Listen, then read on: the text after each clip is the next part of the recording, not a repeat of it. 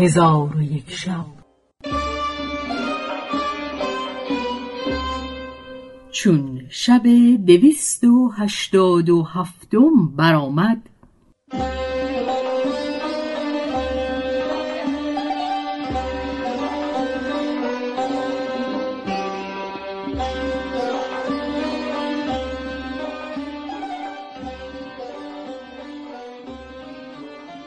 گفت ای ملک جوانبخت شیخ ملا ده دینار بگرفت و زورق را در سایه زورق ایشان همی راند تا به باغها رسیدند.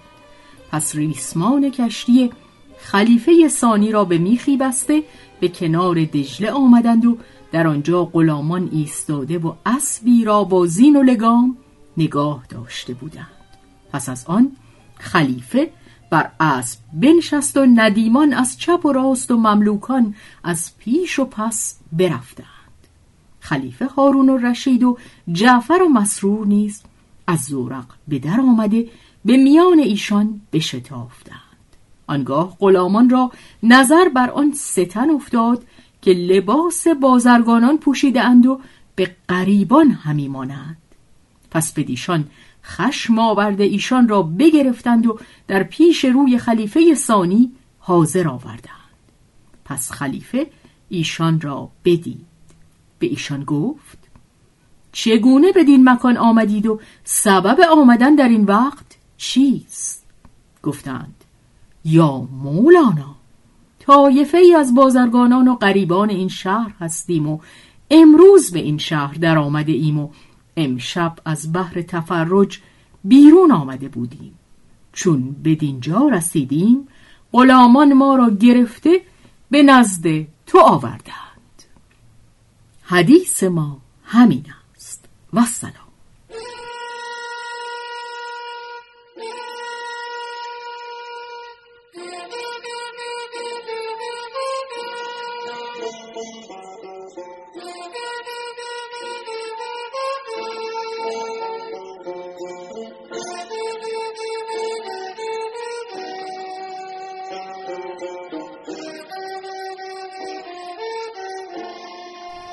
خلیفه گفت بر شما باکی نیست که شما غریبان این شهر هستید. اگر شما از بغداد بودید هر آینه شما را می کشتم.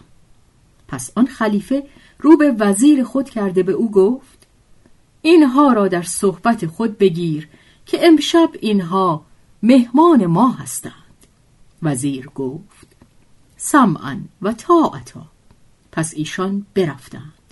خلیفه هارون و رشید و جعفر و مسرور با ایشان همی رفتند تا اینکه به قصری بلند کریاس و محکم اساس برسیدند که دیوارهای آن سر به ابر میسود و درهای آن قصر از آبنوس زرندود بود و در و گوهر بدون نشانده و این دو بیت بر آن درها نقش کرده بودند.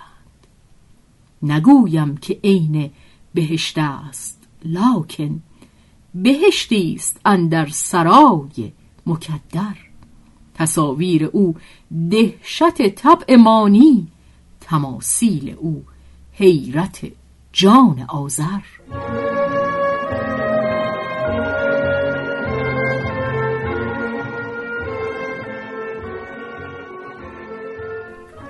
پس از آن خلیفه با جماعت به قصر اندر شدند و خلیفه بر کرسی زرین مرصع که پرده زیبا بر آن کشیده بودند بنشست و ندیمان پیش روی او بنشستند و سیاف با تیغ برکشیده در برابر به ایستاد پس از آن سفره بگستردند و خوردنی بخوردند و سفره برداشته دستها بشستند.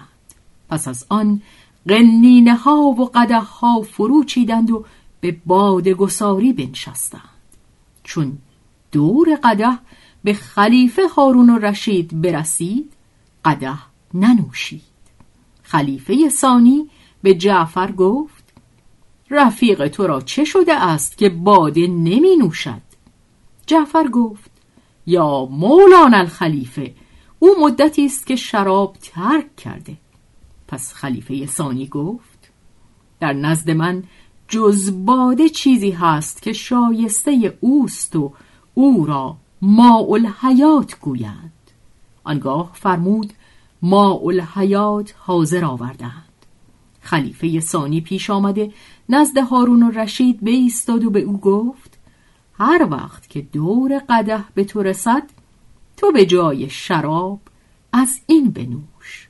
پس ایشان شراب ناب همی نوشیدند تا اینکه مستی می در سر ایشان جای گرفت و خردشان برفت.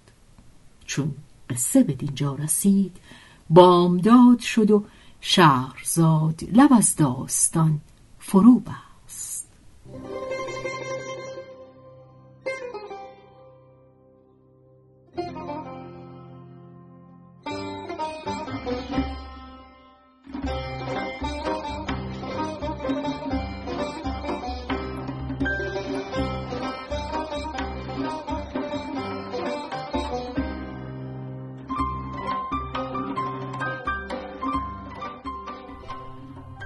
به روایت شهرزاد فتوهی